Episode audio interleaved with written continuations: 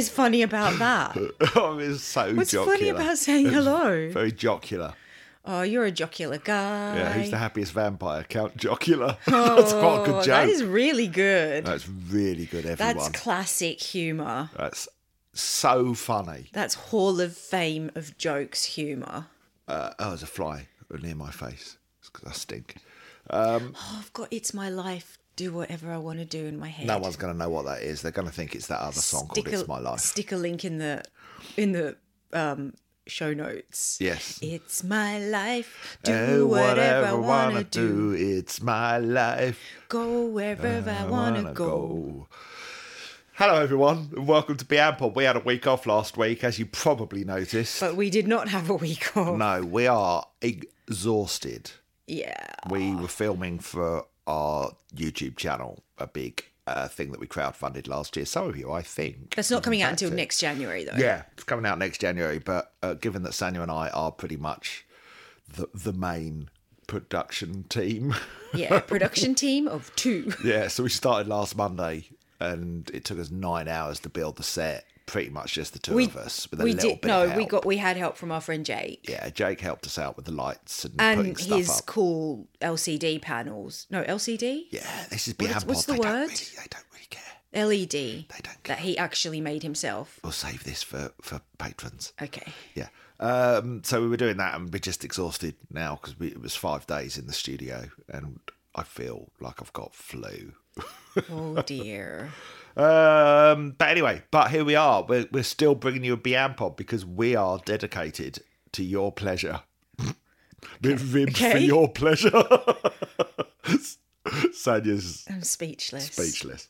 Uh, before we get into, we're basically we're wrapping up the the whole Marbles era now with the the rest of our letters. Yes. Uh, so sorry if you wanted something a bit meatier, but there's some really good letters I think this week. Oh, I haven't read them. I read. I, I thought you were them. reading them this morning. No, I was reading the blog post that was linked in the first letter. Okay, we'll get to that in a minute. So yeah, Yeah. I like the letters to be a surprise. Yes. Look, I said there's some really good letters this week. I haven't read them either. Oh, Paul Uh, Rose. but you were you. I thought you were reading the letters, going, "This is really good." No, the blog post was really good. Okay, well, we'll we'll put a link to that. But um, there is some Marillion news. Uh, Cruise to the Edge apparently went really well. Some people were very emotional Oh, why? uh, because of Because of care. Yeah. From you mean I've like non-Marillion fans, or I don't know. oh, that's exciting. That's exciting. Something to look forward to in Leicester. Yeah. Yeah. Um, went very well, apart from two members of the band getting COVID. Oh, Rothers and Ian. I hope they're feeling better by Leicester. Yeah, well, I hope they're They- feeling better by Stockholm this weekend. Oh yeah, because like even if you feel like even if you test negative, it can leave you quite fatigued for three weeks. Yeah. So I just hope that they're in. I hope they're feeling up to it. Yeah. And they don't push themselves too hard. When I had it, it didn't really feel like it affected my lungs the way Delta did. It was more Right. up, up in the nasal cavity in your head. Right. But I mean, it might be different for everyone. Yeah. Anyway, we wish them all the best. We do. And Rother's wife, Joe. Oh yeah. She got it too. Oh my goodness. Mm. Oh my goodness. Well, that's like when you're on a cruise ship, things like that can spread like wildfire. yeah, that's they're, they're basically plague ships, aren't they? Waiting to happen. Yeah. Yeah. Uh, so anyway, there's also some other news. They finally announced the Marillion Weekend 2019 DVD. Oh, DVD. Oh yeah, 2019. Oh my god. Uh, I thought you meant the next Marillion weekend. No, no. However, however, it's not going to be a complete set because unfortunately, Tim Sidwell, who filmed it shortly uh, after the start of the first lockdown, had a break in and had all the footage stolen, including the backups. No way, they stole the backups. Yeah. Oh, never keep your backups with your original copies Where would you put them? in a completely separate place. Yeah. But maybe they were in a completely separate place and someone went looking for them, which means they knew what they were doing. Mm. They, did, they just stole the hard drives. They didn't know what was on them. Wow. I very much doubt it was it was Marillion fans burgling Tim Sidwell's offices.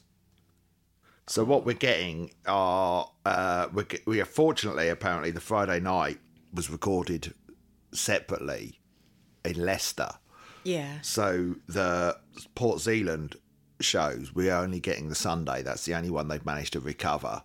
And then there are a couple of, uh, they're listed as extras, a couple of tracks from the Saturday in Port Zealand. I don't know. And, um, oh, sorry, and then from Sunday in Leicester. This, this train is my life. Uh, including the amazing moment with the finger lights. Oh, I imagine we're going to get finger lights this time in uh, Leicester. You do imagine. Bloody cat. Oh, she can work She can't out. open it, but she also hasn't got the strength to push it open. Okay, she has got the strength. bloody crypt opening. It's Count Jocula. Ha ha ha! I've underpaid your neck. Oh, he's really happy. He's really happy. Um, yeah. So, well, do you want me to tell you what we're getting on there? Yeah. It, so it's going to be a four CD set. I don't know if the four CD set includes the Saturday night. I don't know if they've recorded the audio separately or whether that's gone as well. It doesn't say. Oh, right. Yeah, I don't know, but the DVD will be uh, two discs, both stereo and five point one surround, mixed by Mike Hunter. So we're getting on the Sunday. If you remember this, it was the Happiness is the Road night. I still can't get over that they stole the backups as well. Yeah, yeah. So uh, basically, Man from Planet Marzipan. Then we get the whole of the Essence disc in order, followed by No Such Thing, Real Tears for Sale, Invisible Ink, lovely. Uh, Whatever is wrong with you, eh, Somewhere Else, Sky Above the Rain, and One Tonight. Nice. That's nice, wasn't it? That was nice. That I- was I tell you, lovely. looking at these these track listings, I don't remember any of this. Someone had a little bit too much to drink. well, that Sunday I bloody did. Jesus. Was that Christ. Vom Day? Sunday Vom Yes, Day? dear, that was Vom Day. Uh, you kept to yourself, didn't you? I tried to. Well, no, I, now now everyone who listens to our podcast knows. So, mm. uh, so the Friday from Leicester, uh, King of Sunset Town, Bed in the Sea, Uninvited Guests, Season's End. Oh, because it was there. their. Now I've had s- a slight issue with Anthony, our friend Pedantony here, over what the theme was. The theme was them recreating little tour snippets from the tours of the various albums. Right. Anthony claims that wasn't what they were doing. Anthony claims what they were doing was just going through the albums in order and playing a few songs from each. It wasn't. They were literally trying to recreate. I mean, isn't it kind of a similar thing? No, Because no, no, no, albums in order would have kind of been tours in order loosely. No, no, no, no, no, no, no, no. No, because they tried to recreate the staging. So that's why you got, Oh, for instance, uh, yeah. So H would wear what he Oh, was sort of wearing on the tour. So you got Seasons well, he was End sort with, of wearing. sort of wearing Seasons End with the big white shirt, uh, the magic gloves with during uninvited guests, the rainbow window that came down. They did all that, which they haven't done in the year since. That was the whole theme. Anthony, like, "No, just do it. I just did it order. It's not, that's not what they did. It's not how Anthony sounds. It is. That is his voice. That was actually a recording of him. It wasn't me.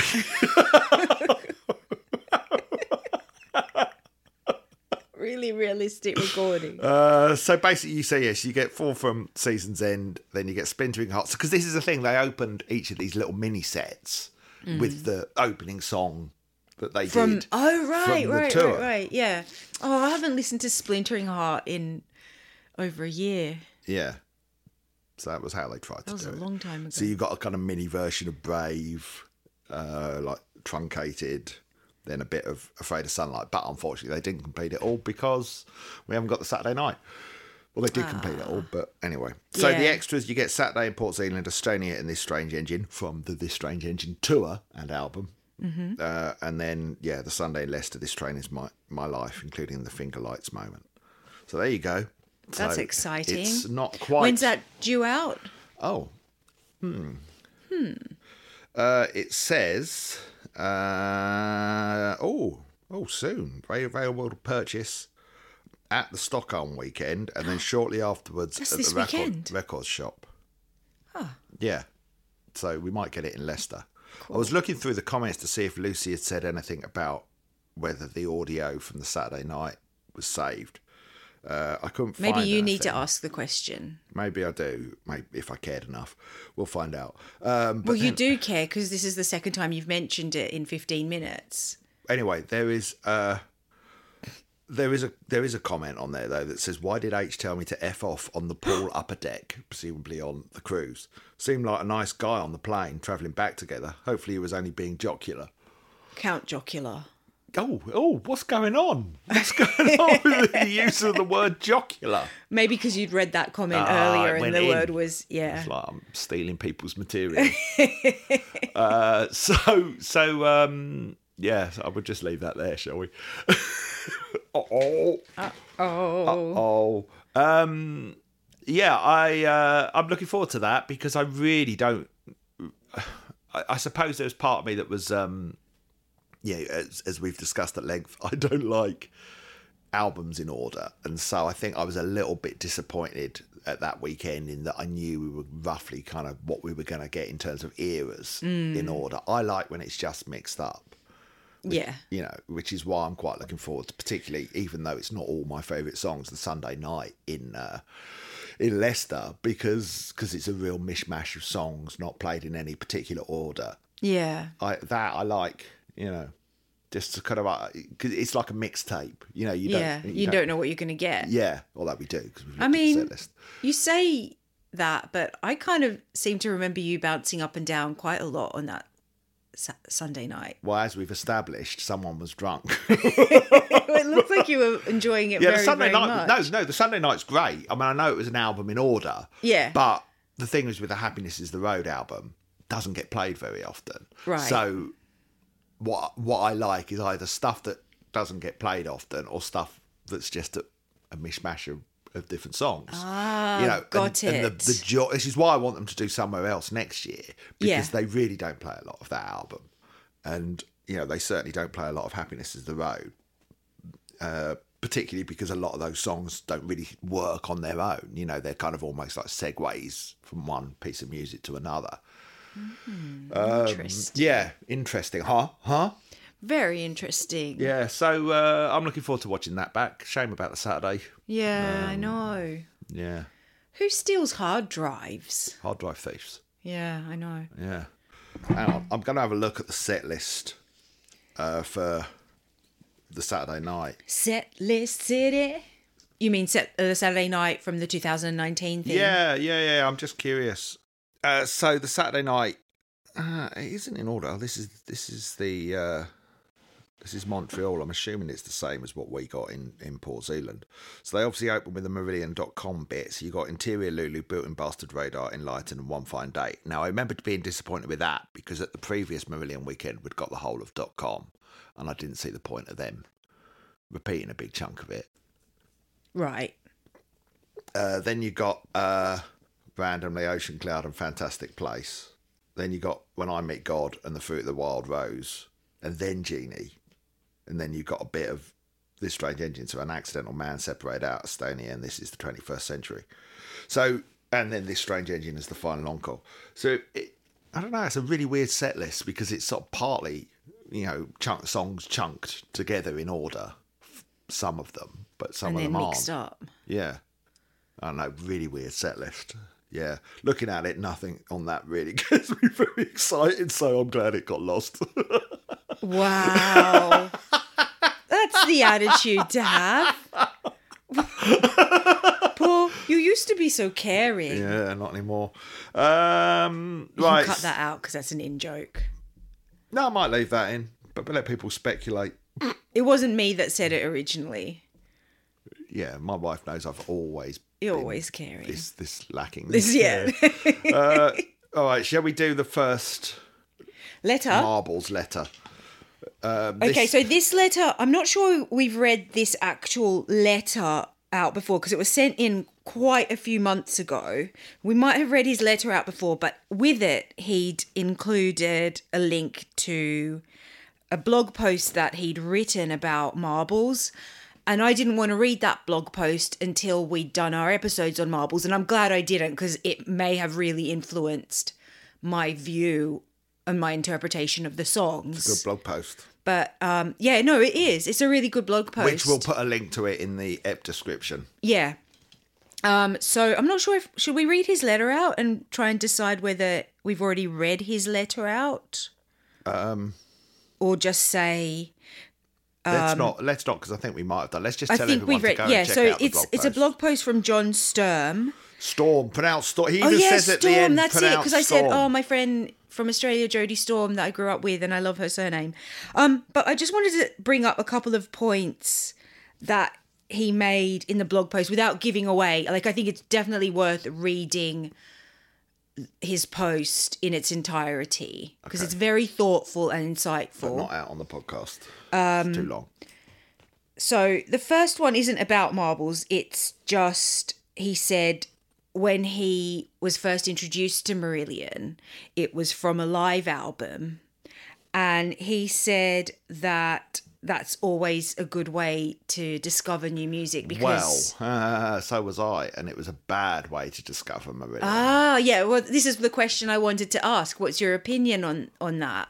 Well, it's, or it's or discovering albums because he says like I think he said like you get like the immediate vibe from the music and Hmm. can hear songs from different eras and then you can pick and choose which ones to go to follow up on. I get that. I mean, for years, my only the only Simple Minds album I had was Live in the City of Lights, which is an amazing live album. Uh, and when I finally heard some of the album versions of those songs, they weren't as good as the live versions. Oh right. Now, the first Marillion I ever heard was Real to Reel. I'm sure I've talked about it on this podcast, which was lent to me by a boy called Ian Grucock. We remember. Yes. We'll never forget Ian Grucock. No. Why did he never get anyone taking the piss out of his name? It's beyond me. You know, there's so much you could do with that. I mean, maybe mean, if, it, if his name was Shrunk Cock, then it would be different. but you know, it's like he just thought he was really cool Ian, because Ian Micro Penis. What's the matter? You appeared to freeze when yeah, I I just wanted that. to leave that with silence afterwards. Anyway, um, all right. So yes, so it's it's different strokes for different folks.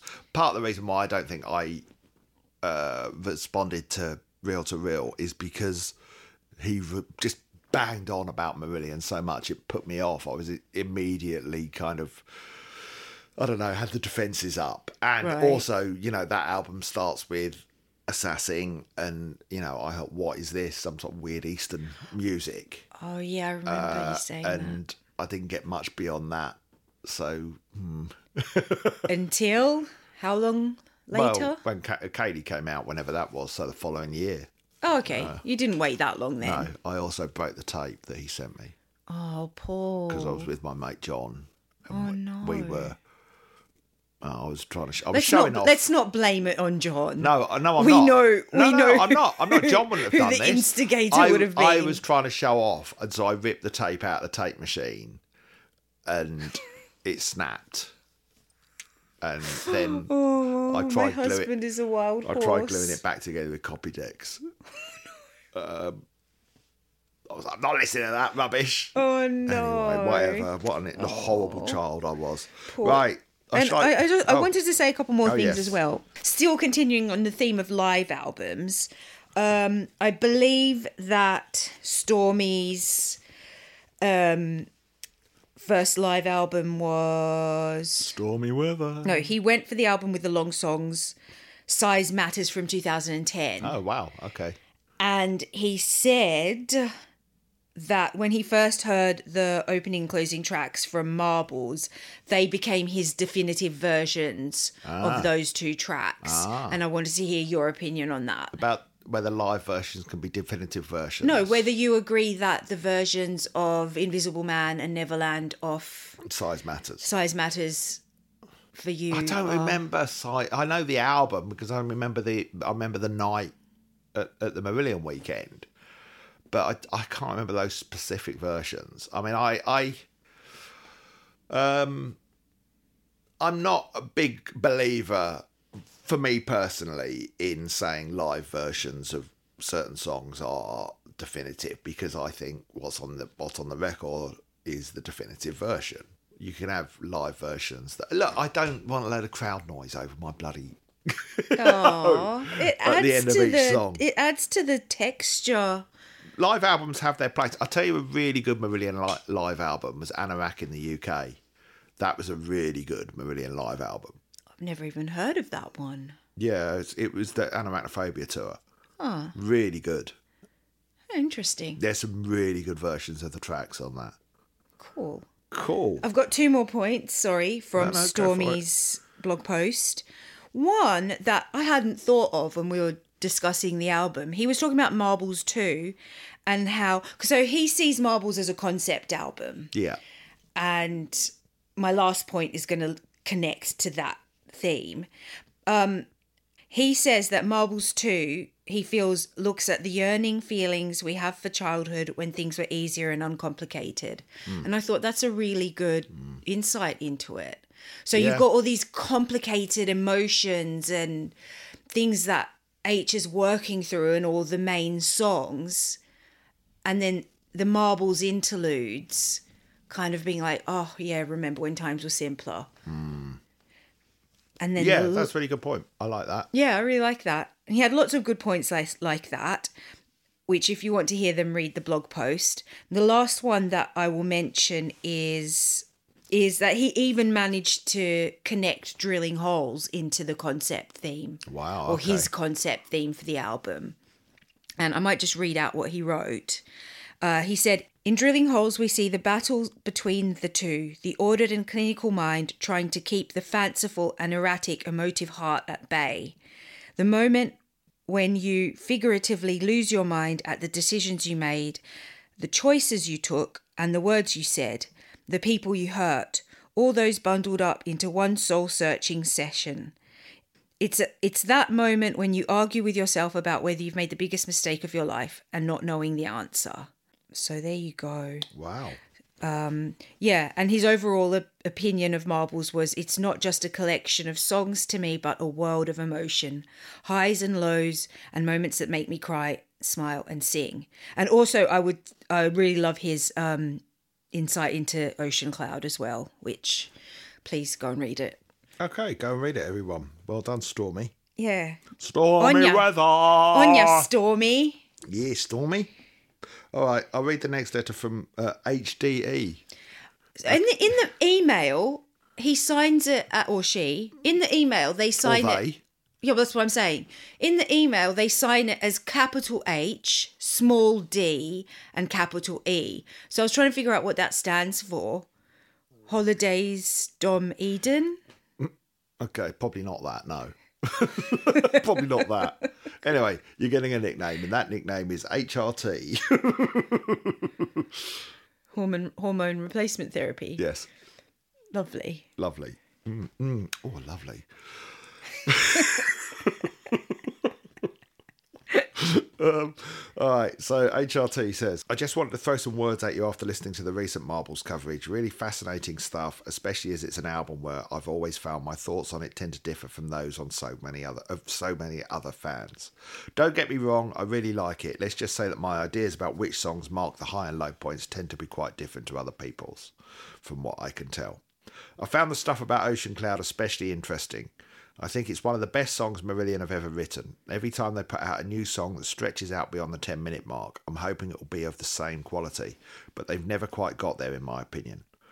I thought it was interesting to hear Paul's comments on the way the different sections of the song flow into each other, especially in light of comments I've seen from the wider fan base about the longer songs on an hour before it's dark. I'm in that camp of fans that hasn't enjoyed the enjoyed the way the longer songs on the new album seem to be made up of sections that don't feel like they sit properly together. It feels a bit contrived to me, and the changes don't feel earned, if that makes sense. Almost as if pieces of different music have been glued together just for the sake of ending up with longer songs. It's dampened my enjoyment of the whole album, if I'm honest, but that's just me. Ocean Cloud, though, marks the path a longer form of music should take for my tastes. I'm a sucker for songs that tell a proper story. This one packs a massive punch, and the way all of its parts ebb and flow into each other organically is sublime. I know it's much harder to compose music this way, but the end result is definitely stronger for it. It always conjures up a picture of an arduous, agonising journey for me, and it even feels like it plays out across the undulating surface surface of an unforgiving sea. There are points where I can hear the band working together in perfect harmony. It's a brilliant example of a band painting pictures with sound. Really, the kind of thing that makes me look at a group of musicians and wonder if they've if what they're actually doing is magical instead of music. Keep it up, guys. Always get a kick out of hearing you discuss my favourite tracks, HDE stroke HRT. yeah, I, I totally get this whole.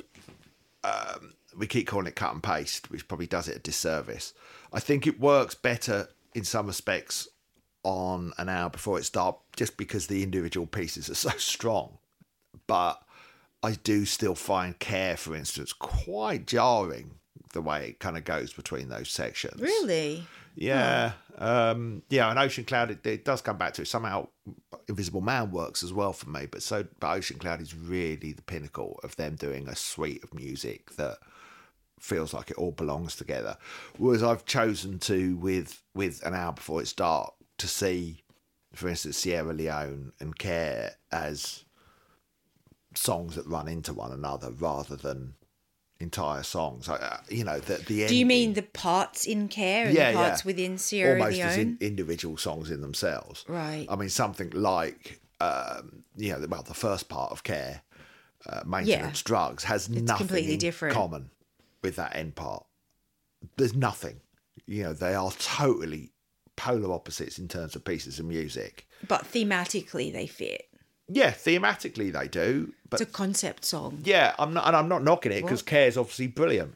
Yeah. uh, Care's obviously an amazing piece of music as a whole because each of the, the the parts that make it up are really strong individually.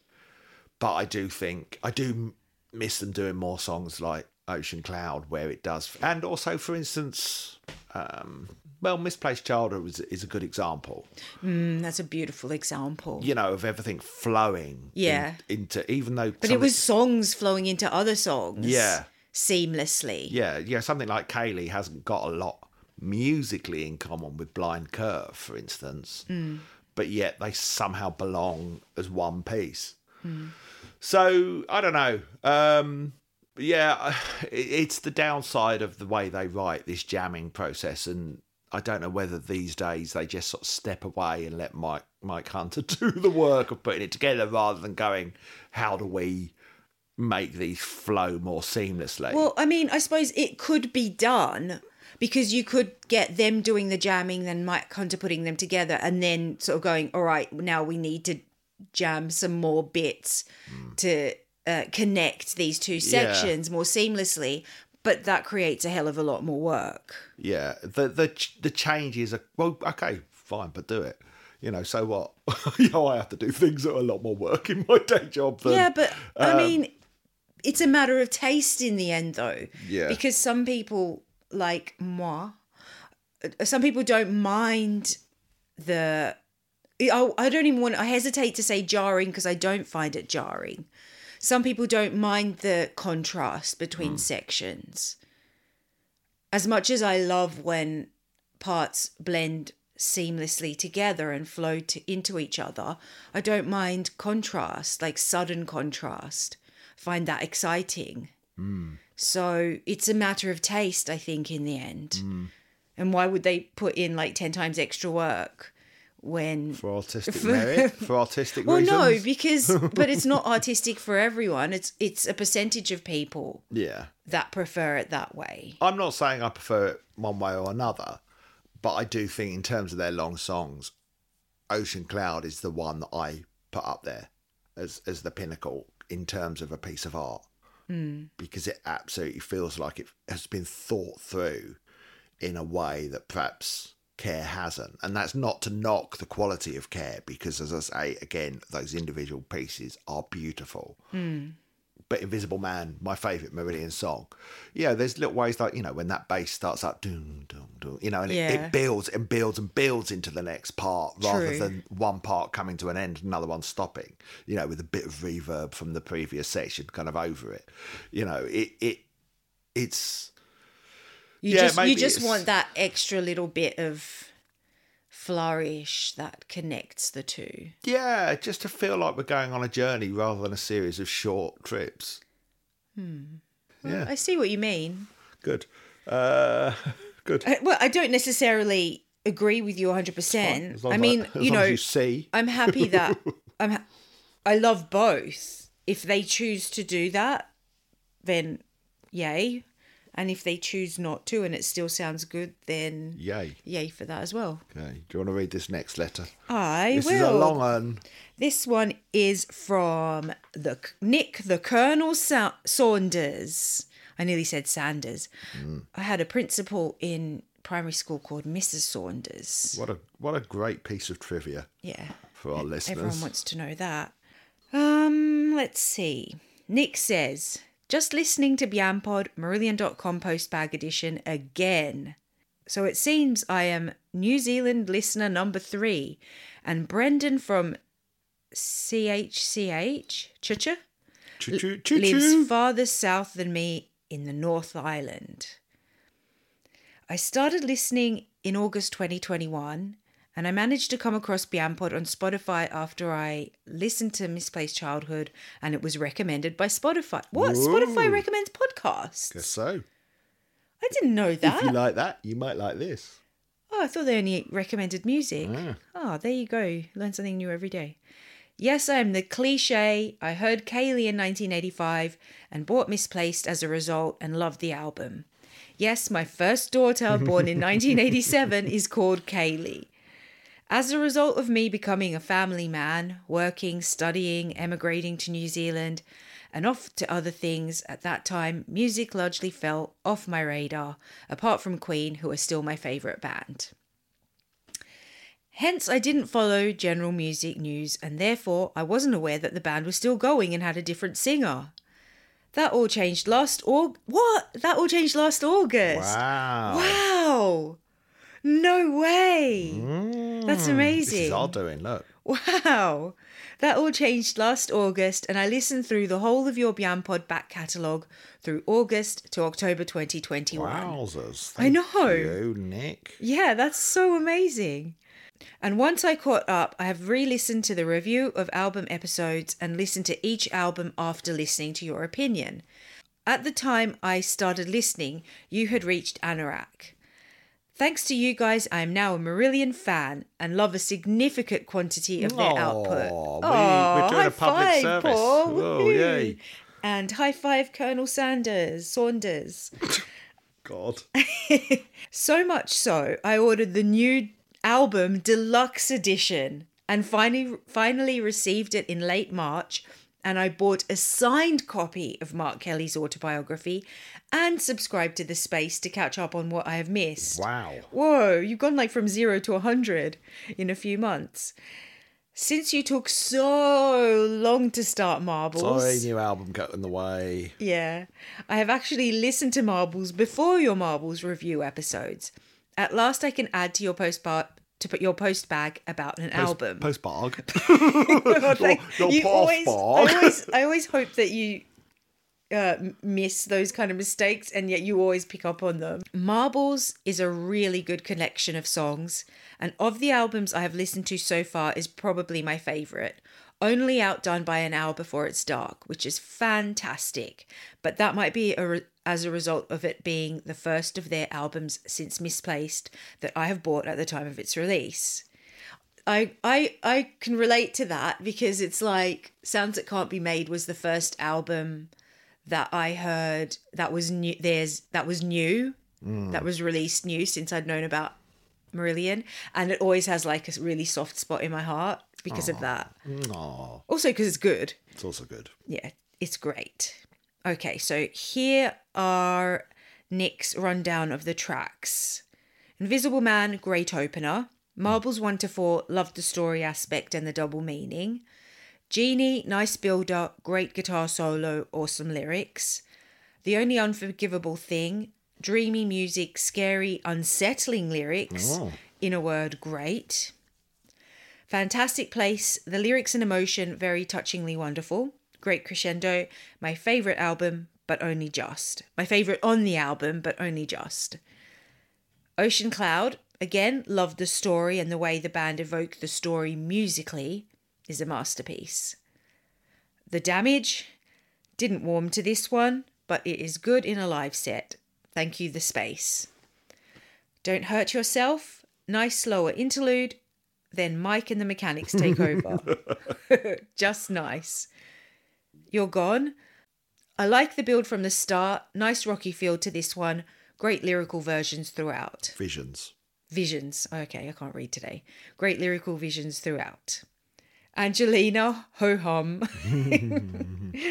Drilling holes. Oh wow. Drilling holes, ho hummer. Starts off like Led Zeppelin, but has Beatles esque Beatles esque lyric. Neverland, love this closer both here and live. Great guitar riff and unusual vocal style.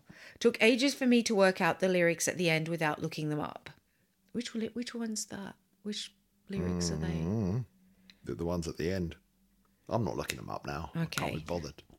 So thank you for the reintroduction to Marillion and keep up the good work. Please start a petition for a Marillion weekend on the Gold Coast.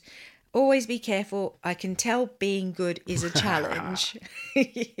Regards, Nick the Colonel Saunders. Thank oh you, my Nick. god, can I just say thank you, Nick, and I would so love to go to a Marillion weekend on the Gold Coast. Well, fu- funnily enough, literally yesterday, Yeah. um, I was because as I'm going through all the back issues of the web, which our friend Simon and Kate sent us, uh, I read an interview with it was uh, 2011 issue or something from around then, where they got an interview with our friend Fraser. Actually, funny enough, with the Marillion tour or the Australian Marillion Tour Action Group or something where they were trying to get and they did like a photo call in front of the Sydney Harbour Bridge with like a Marillion banner and Get out of here. it didn't happen. Oh, It still yeah, because. Australia's so far away. Well, plus as well, they've got like about twenty fans, and they all live in different states.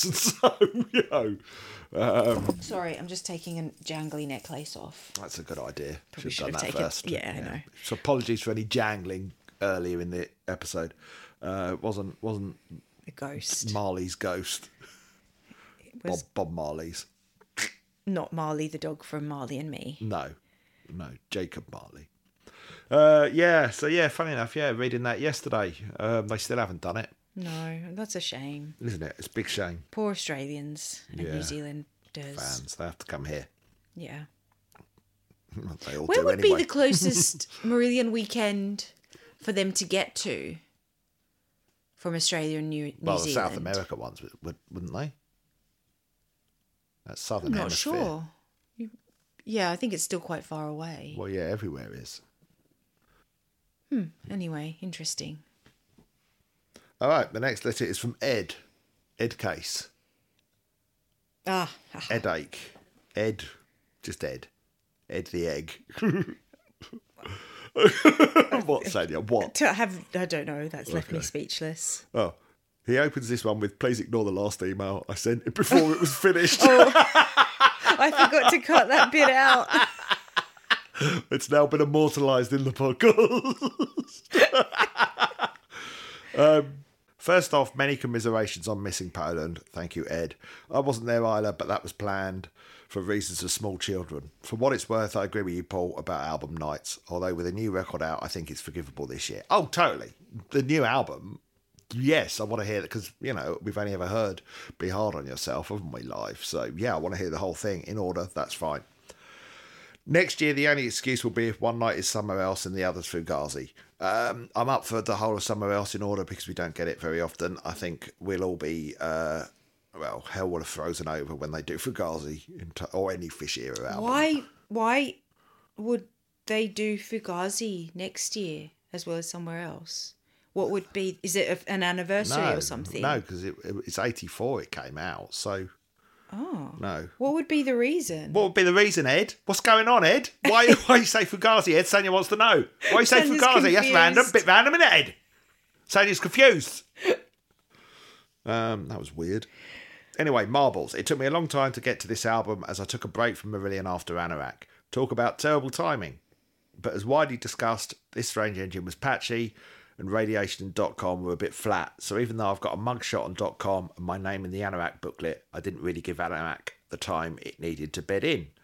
Then when Marbles was announced as a double, it, I kind of sighed and didn't bother. So your anecdotes about it feeling like a great time of potential for the band make me very envious because I missed the whole thing. Some years later, a friend urged me to listen to Sounds That Can't Be Made, and I was right back into it, but that's another story. In a way, I think it's a patchy album, but it's also the first one I reach for. The thing is, it has 30 minutes of some of the very best music they've ever made in Ocean Cloud and Neverland. Both of these songs give me goosebumps every time, and Ocean Cloud in particular may be my very favourite Marillion song.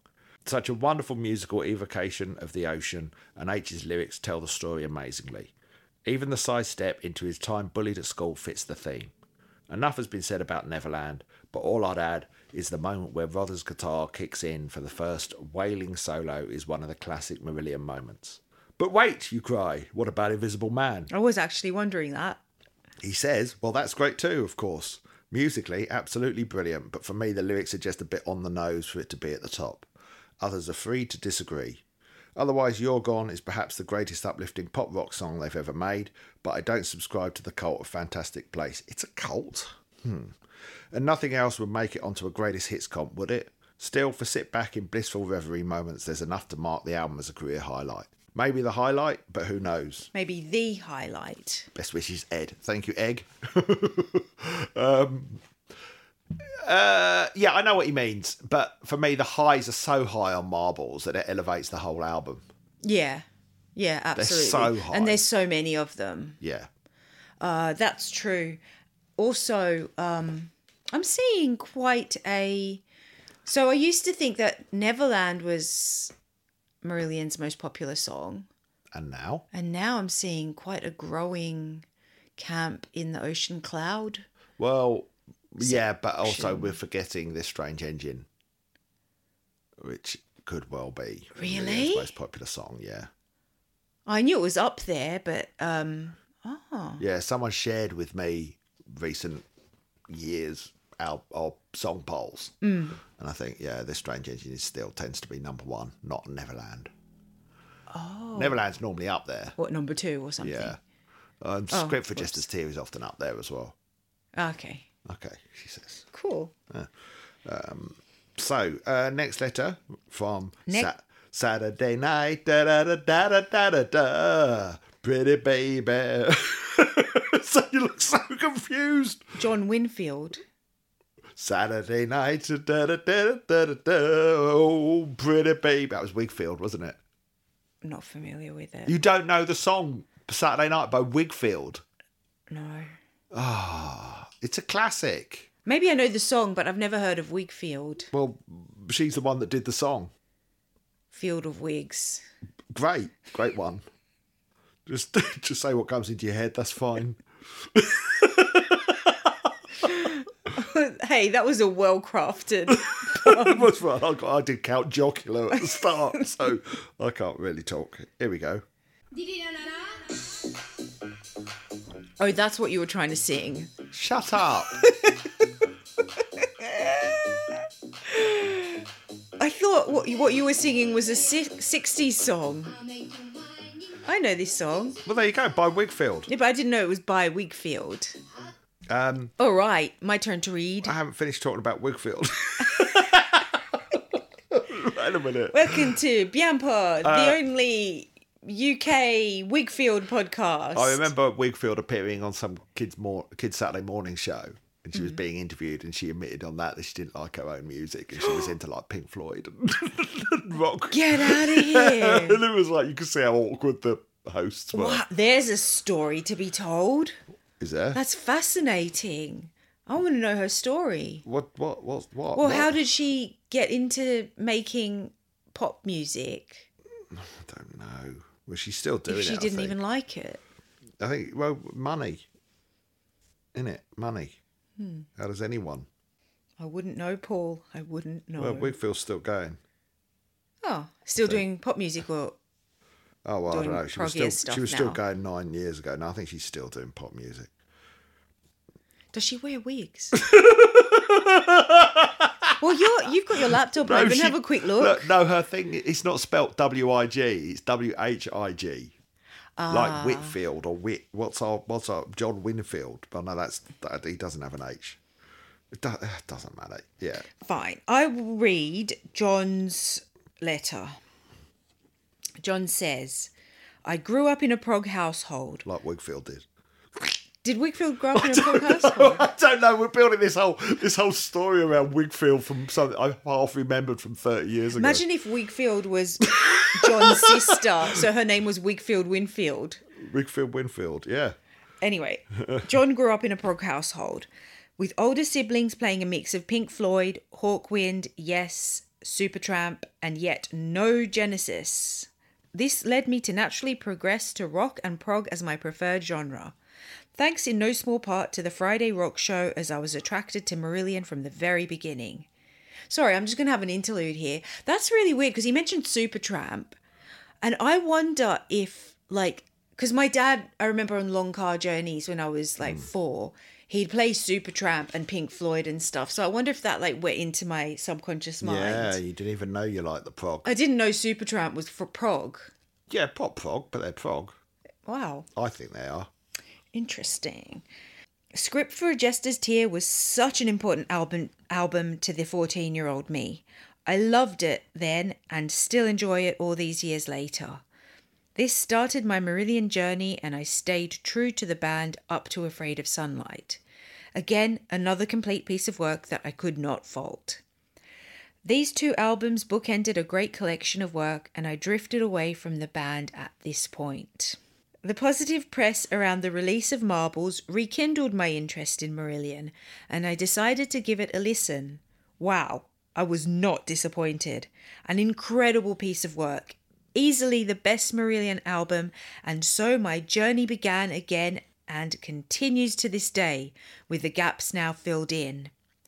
A point of interest for me is that the version of the two disc album that I bought contains the single track listing and then a second disc of extras containing You're Gone single mix, Genie, The Only Unforgivable Thing, Ocean Cloud, and The Damage. So I never associated the song connections in the way that you have based on your track listing. I think I'm almost seeing this album in a completely different light based on the way you're analyzing it. For me, it is my favorite album. For me, it is my favorite album with script, Afraid of Sunlight, Clutching, and Fear making up the top five.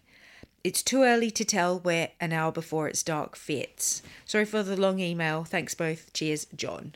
Um, well, do you? want- Uh, I, I'm doing the next Oh. one, am I? Okay, well, it's probably better you do the super long one. Okay. So, do you want to do the one from uh, Commando? No, I can do the next one. That's that's the one from Commando. John Nicholas. Yeah, Nicholas. Nick Nick Nicholas. Oh my goodness. Commando. Wow. John Go Commando. Yeah. good. That's a good one, isn't? Commander Commando. Okay, the commander says, To be honest, I've always struggled with the idea of Marbles as an album to be listened to from start to finish. With the exception of Still New an hour before it's an hour before it's dark, I suspect it's the album I've listened to least as a whole. I think that the main reason for this is that Marbles came out shortly after my only son was born, and being the father of a newborn child left me little time for many things, including listening to music. Having given Marbles only a few listens, I therefore decided to rip my own single CD of the album, which excluded a handful of tracks. I listened to that version many times over the subsequent two to three years until listening via iPod, phone, or streaming became more of a thing. The tracks I excluded were Genie, Don't Hurt Yourself, Quite right. and Sacrilege, Ocean Cloud. Wow, that is controversial. Looking back, I would still exclude those three if I had to do it again. Interesting, he left in drilling holes. Okay. Weird. Wow. And the damage. and the d- damage yeah which you know i like both of those but i know that many other people Angelina as well. He left it, which a lot of people. yeah but that. he took out ocean cloud genie has grown on me a lot over the years but don't hurt yourself always has been and still is too middle of the road for me Yes. I know Ocean Cloud is a big favourite with many, but it's one of those songs that I don't quite get. The starting section and the melody of the chorus are very strong, and they really do capture the vibe of a storm at sea. However, to me, the rest of the song seems a bit too cut and paste, and also drags a bit in the latter sections. No. Sorry, that's hilarious. Because we started this podcast with you talking about how perfectly seamlessly blended Ocean Cloud is. Mm. All right, let's see. Commander continues. Those negative views aside, the rest of the album certainly contains some of their strongest work ever. Invisible Man is one of my favourite songs of all time by any band, and I adore both Fantastic Place and The Only Unforgivable Thing. I do love the Marbles tracks as, despite the length of the whole album, they do help bring everything together. The other tracks are great, but I will give a shout out to the somewhat unloved Drilling Holes. Yeah. There we go. As I do love it when the band have the chance to do something a bit more unexpected and left field. Mm. By the way, Setlist FM says Drilling Holes has been played 45 times, with the last time at the 2015 conventions. Really? I'd hardly put this in the overplayed category, especially considering that the only unforgivable thing has been played a woeful thir- low 13 times. Well, okay. Look. We need to look at Setlist FM. This do. is fascinating. I didn't know it did that. What what does that tell you about drilling holes that I think is overplayed? I'll be wa- interested to know how many of those have been at the conventions because that's my memory of it, of them wheeling it out at every bloody convention. Well, there haven't been 45 conventions. no, but they have played it 45 times. I don't Yeah. know. I- we I- need to. Do you know what? That is an episode in itself going through set- setlist. Yeah, their most played songs. FM. I had least- no idea it Let's do that. that. next week. We're going to go through the stats Okay. before we get to Leicester. Brilliant. Uh, but yeah, right, only unforgivable thing. I mean, that's, that's that is a travesty. only 13 times. One, three. That's one, three, 13. Maybe it's too difficult emotionally I don't know. to sing. okay. So John says it. No, is it John? Yes. Yeah. So John says Big John. In summary, even today, I still don't know how to best sum up this album, and I can never decide where exactly to put it in my rankings of Marillion albums. It's still a strange one, which I rarely listen to in its entirety, but I am grateful that it produced so many brilliant songs. Anyway, thanks for the podcasts and maybe see you in Leicester. Maybe. Uh, yeah. Well, yeah. Well, you've given us, uh, if nothing else, Commander, you've given us uh, an idea for an episode. Yes. If nothing Thank else. you. Sorry, that sounded really dismissive Yeah, of your letter. Maybe- Thank you for your letter. Thank you. Thank you for your letter. Yeah. No. Thank. And now I can't say Now, it now, he, sincerely. now he can't be sincere. Look, he's he's caught himself up in a knot. Ah, um, well, our next letter is from George McKenna. Hmm. Hypnotist. Yeah. What's it? What was that hypnotist's name? I can't remember. I just remember his surname was McKenna. Paul McKenna. That's it. The hypnotist. I got one of his CDs once. Oh yeah. Um, was years ago. It's a and concept album. maybe I can't remember what it was about. Anyway, like his voice put me off because he sounded a bit like a frog. And he was talking very fast and uh, talking like this. It sounded like a frog. in- in my imagination. And I was trying to listen to it. It's like meant to put you into a, a hypnotic state, right? And I just couldn't relax. My friend Tim uh, visited him to uh, get hypnotized out of being scared of spiders. Did he? Yeah, for one of his books. My oh, friend that's Tim really Moore. interesting. Tim Moore, go read his, his travel books. They're very good. But yeah, he because he was going to the jungle or something. He was terrified. Oh wow, So- did it work? He said it sort of did because I think in the session they put tarantula on him. Wow. Yeah, But afterwards, since then, has he? I haven't talked to him about it. We need to talk to him about it. Yeah, this how is are you with fascinating. spiders these days? All right, so uh, on to Paul McKenna's letter, his hypnotic letter. Uh, apologies in advance as this is going to be a long one as it's my first email to you. That doesn't matter. You can still be concise, George. It doesn't just because it's your first time doesn't mean it has to go on forever. There's a advice to all uh, virgins out there. Wow. I don't know whether to leave that in. Um, However, that comes with the promise that any future correspondence from will, from me will be considerably shorter. Um, Beyond Pod has been my finest podcast discovery of this year, and I binged every single episode you released within the space of a month. Jesus, Whoa, Christ. that's intense. You're insane, George. He says, I must preface this by saying that despite considering myself a Marillion fan and being familiar with pretty much the entirety of their career, I'm not someone who you would call the biggest Marillion fan in the world. Now, you just spent an entire month, month binging a podcast about them, but that's fine, George.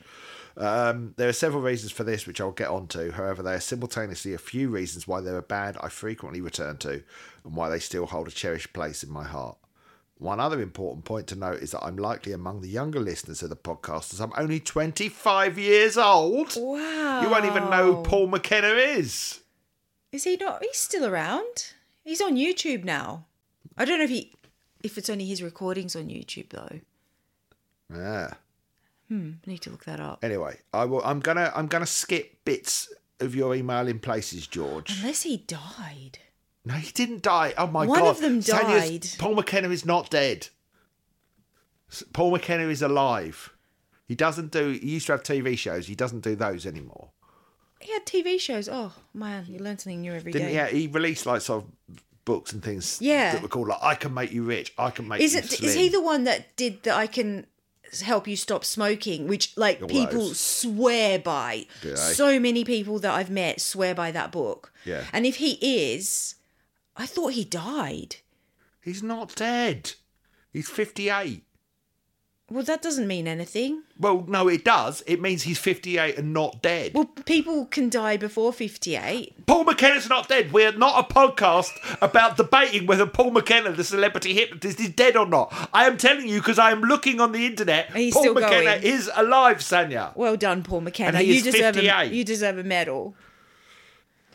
also, thank you for your work. Okay, great. I read his book about how to stop eating sugar, and it, it didn't work. Great. Thank you for your work in one breath. The next breath, it didn't work. Well, it worked the first time I read it. It did work for like a couple of months, and then it stopped working. But that's not his fault. Okay, can we shut up about Paul fucking McKenna? Yeah, let's move on. Fuck's sake! You made me swear twice now. I love hypnotherapy. Shut up about bloody hypnotherapy and Paul McKenna. I'm halfway through, well, not even halfway through George's letter. You oh. wouldn't take at face value the fact that Paul McKenna is still alive. No, I believe you. Oh, okay, good. Right, I'm moving on. Jesus Christ on a bike. I'm not really abusive. It's a joke. Which bit was a joke? All of it. Well, no, I would like you to shut up about Paul McKenna. That's not a joke in the middle of our podcast. Right, so the story of how George became a Marillion fan is as follows. They've been on my radar for a while, given that progressive rock is one of the most frequently attached labels to them, much to H's dismay, and I've spent much of my teenage years exploring prog bands old and new. Um, then he name checks Rush, Pink Floyd, Genesis, Yes, and Steve Wilson and Dream Theater and Ahem, Transatlantic. However, I'd always been a little hesitant to give Marillion a shot, as the first thing I'd ever heard about them was when my dad, whose knowledge of the band was pretty much limited to Garden Party, Incommunicado, and the Misplaced Childhood album, described them as a bit naff. you have our permission to tip a bucket of water over your dad, George. That's not very nice. Deserved, though, isn't it? Uh, undeterred by his remark, I period- periodically dipped my toe into the waters of fish era Marillion. I tried starting with script, no luck. I tried starting with misplaced, no luck. I even bought script on CD, still no luck. I just couldn't get past the horrendously tacky 80s production and Fish's utterly grating, obnoxiously dramatic vocal style. Perhaps my dad had a point after all. However, throughout all this, I was aware that Fish had left and been replaced by another guy with whom they were still making music, so they remained a beacon of hope. Uh, uh, yet by this point, I'm at uni and I befriended a guy who is a fan of Fishy and Marillion and who had offered me a few vague and not entirely convincing words of warning about what lurked beyond 1987. oh. I think the best time. I think now is the best time to confess that unfortunately I still don't not, do not like the Fish era. Fish's vocals still great on me, particularly on the first two albums, as does the production. Not to mention that I find some of the songs impenetrable. I actively cringe at Fish shouting, Innocence! in the middle of Emerald Lies. Probably my least favourite Marillion song I've ever heard. Oh, yeah, I'm with you. Innocence! No, Actually, I liked Emerald Lies when I listened to it last, didn't I? Yeah, it hmm. grew on us. Yeah. Yeah, on the remastered version. Yeah. Though that said, I've frequently revisited uh, Misplaced Childhood and given Clutching at Straws its first true listen, and my conclusion is that the former is not that bad and the latter is a genuinely good album. But now we skip forward to 2017, a massive year in my life. This would be the year that I first travelled to Jordan as part of my university course, which would also be the first time I've ever spent an extended period of time living in a foreign country. I'd already managed to pick up a copy of Fear earlier in the year, and I'd enjoyed it a hell of a lot more than any Fish era material. So, in the weeks leading up to my departure, I created a Spotify playlist containing every Marillion album, which I intended to listen to on shuffle. Needless to say, given that I'm sending this email to you now, I did eventually become a fan. What's more, the bulk of this listening took place during that first summer in Jordan, which still stands as the greatest couple of months of my life, simply because of the fact that it was such a significant cultural and personal shock to the system, which I managed to adapt to quickly and easily. Therefore, a band that were essentially the soundtrack to that period of my life was sure to gain a whole lot of instant nostalgia points. It's also rather fitting that I've caught up with you just as you've finished covering Marbles, as I think that album stands head and shoulders above everything else. Which brings me on to another reason why I'm not the biggest Marillion fan ever. Despite very much enjoying a fairly wide array of other songs and albums of theirs, I firmly believe that if it weren't for Marbles, I wouldn't consider myself a fan today. That is the extent of the pedestal on which I place this album. Wow. This leads me to a question I'd like to pose to you both. In your opinion, are there any bands out there that have one pivotal album that stands out so significantly from the rest of their if that if it weren't for that album, you probably wouldn't consider yourself a fan of the band? Notable other examples for me are Yankee Hotel Foxtrot by Wilco and American Idiot by Green Day. So then George uh, lists his uh, top three Marillion songs of all time in reverse order, and they are all Marble songs Invisible Man, You're Gone, and Fantastic Place. He says Drilling Holes is another high point for me. I appreciate how one might deem it contrived, but I love the contrast between the wacky psychedelic verses and the subdued, almost lethargic choruses. Meanwhile, I absolutely adore both the intro and the verses in Angelina. However, comparatively speaking, I find the chorus to be a slight letdown, exacerbated by the cringeworthy lyric something wicked, something bad, something for your mum and dad. Skipping ahead to last year, I did actually have a ticket to see the band in Birmingham on their Light at the End of the Tunnel tour, but in my infinite wisdom, I completely forgot about it and managed to book a holiday in Prague straight over the date of the gig. Well, you know, we we can talk. Yeah, we can't say anything. Um, thank you so much for being my podcast of the year. Way! And I eagerly await your coverage of the final string of albums in the band's career. Yours sincerely, George Paul McKenna. Innocence! I want to know what George thinks about the new album. He doesn't say, but that's fine. Have you listened to it yet, George? Uh, are there any other bands with one album that Oh. stands out? Okay, my brain doesn't work like that. I'm going to need like three days to think about this. I don't know. The the only I know there are, but I just can't think of it off the top of my head. the one that springs to mind for me is because they only released one album, and that's the band Roy World, which I've gone on about before, I think, on this podcast. The Roy World album is freaking amazing, and they split up after it came out. I love it. I had tickets to see them live, and they cancelled the gigs because they split up. I just, it's such a good album, pop rock in a sort of slightly 80s style. Everyone go out and check out the Roy World album. Oh, cool. oh, oh, here, I, here I go because my memory's not the best, but this stands out to me because it's just recent. Um, Taylor Swift, Taylor Swift's Folklore and Evermore albums. I know they're two. I'm obsessed with them. You are, but I? I'm not really a fan of any of the stuff previous to those. But they're, they're different though, aren't they? Really? Yeah, they what- are. I just love them so much. And so I thought, oh, I'll listen to her earlier stuff and see if I can click with that as well. And I just couldn't. Um, so those two. Uh, also, this one feels a little bit unfair. Midlake's, A Trial of Van Occupanther. That's like Oh. top tier, possibly my favorite album of all time. and their other albums are okay, but I, ha- I know just one that you're going to agree with. they're just never. They're like I can't. I think the courage of others is quite good, but it's and and and antiphon is quite Yeah. good, but nothing's quite like nothing quite reaches those soaring heights of the trials of Van Well, Occupanther. what about uh, "Lost in the Dream" by War on Drugs? Oh, yeah, that's another example. Yes. Okay, that's a better example because that's purely one album. Again, I was obsessed with that album. I'm still listened- obsessed with I'm it. still obsessed with it. Like, oh my god, I've listened to it so many times that it's just beyond belief. I, I Can't like, get into yeah. the other albums. I like some of the tracks on the other albums, but none of them. No, just- are close to the atmosphere. Nowhere near as close. Yeah, nowhere near as close. And you kind of go, how can they create such a masterpiece and then not even not even come close to reaching but it, But it? shows, doesn't it, that, mu- that? music creation is is so much about luck, Luck. and capturing lightning in a bottle. Exactly. It's pure luck. Yeah, And I want to know like what was going on in their lives at that time. What what was what synergy happened that enabled them to create such a masterpiece and why haven't they been able to recreate anything similar? yeah. I don't know, but I'd love to know. I always get no. This is this sounds a bit mean, so I don't know if you should put it in.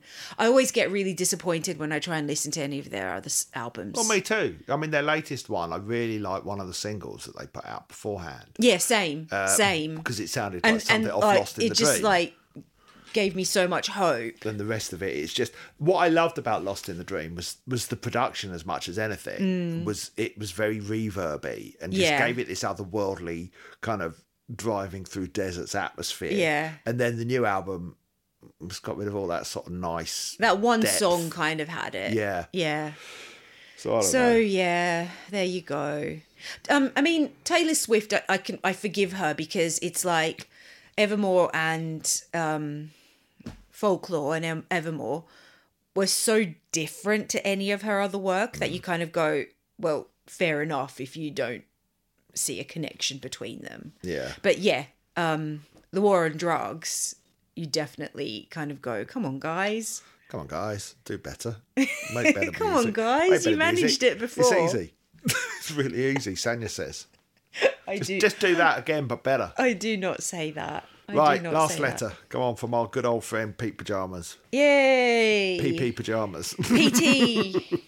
oh, you're obsessed now. Spoilers. Pete says, You've covered it so well that there's not that much more to say. But Anthony will be happy. I've said it before and I'll say it again. It's rare that I fall in love with a new Marillion album or song on the first listen. I think Marbles was the closest I ever got, solely thanks to Neverland at one of the early weekends. I don't care how many times they play it, I don't think I'll ever bore of it. I, I have. Paul! Have. Don't ruin Pete's letter.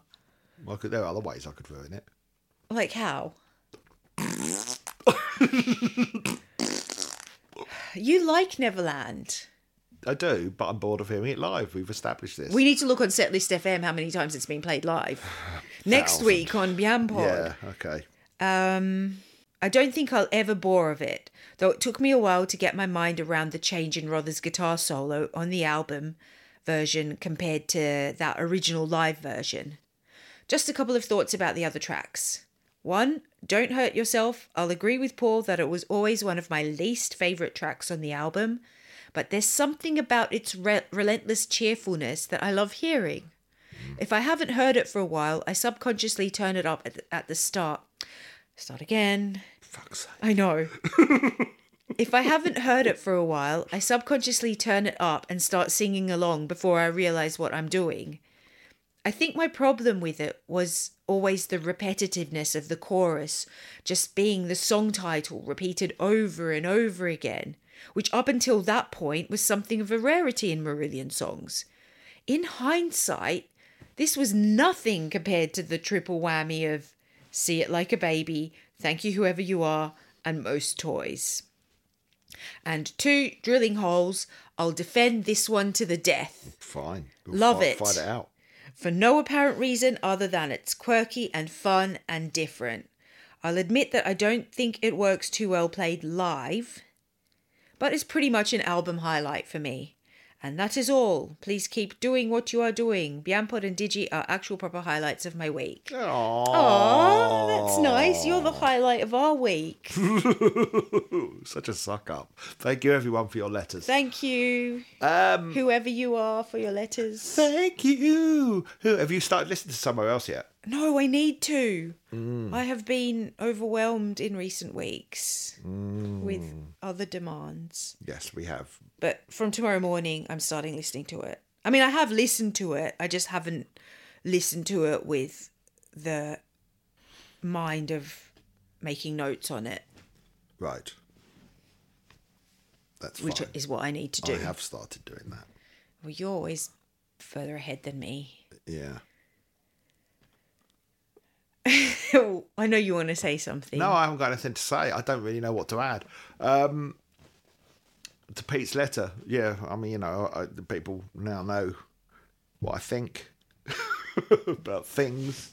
Um, we probably won't have another letters bag until after somewhere else. So if you want to start writing in about that now, We received our first somewhere else letter this morning. yeah, I think it was from Chai, wasn't it? It And I was. saw the first line. and I oh, I saw the title somewhere else and quickly put it in the Biampod folder without because I have to try not to read anything in case it it influences my well done. notes. Yeah, I'm I'm so curious to know what you're going to make of it. Hmm. Well, you kind of know because we did listen to it once together Yeah, in the car, but I need to listen to it like fully in depth alone with headphones on. make sure you listen to the two B sides as well. Circular ride and um, say the word. Okay. Uh, so next week, then let's do an ep. We're going to go through the setlist FM. Uh, Yes. most played tracks. let's write down a note to make sure we see how often Neverland's been played. I can tell you. Are you going to tell me now, or are you going to say Well, for let's next let's week? do it as a teaser for next week. All right. It was first played on March the fourteenth, two thousand three. Mm-hmm. It was most recently played on May the fourth, two thousand and two, on the Cruise to the Edge. It has been 2002. 2022. Mm-hmm.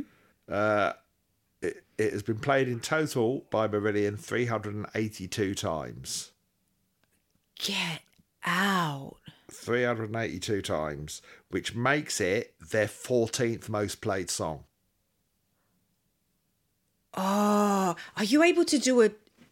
Can we do a Twitter poll or something to see if people can guess, without looking at Setlist FM, what song people think Well, is their most played song? People tell us on Facebook and Twitter. Go tell us what Without you think. checking, without set, checking. without checking what, Setlist yeah, FM. what you think Marillion's most played song is, given that Neverland is their 14th most played.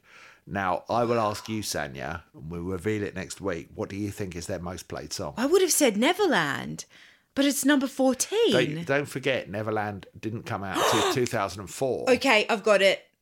Garden Party We'll or find Market out- Square Heroes. We'll find out next week. Oh, that's actually. H sings Garden Party more than he sings Market Square Heroes. I have a feeling, so I'm going to go for Garden Party. Okay, I'm having a stretch. Uh, we'll reveal next week whether Sanya was right or wrong. Do you know the answer? Yeah. Oh, you're not going to give it away, are you? I've got to wait a week. This is horrible.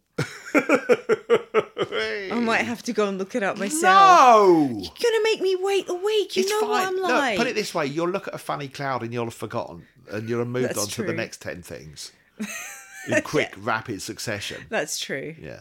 All right, everyone. Um, you can go support us on Patreon, www.patreon.com slash Mr. Biffo. Don't think we'll have a bonus ep this week, but we will have others. There is other stuff on there if you want to sign up.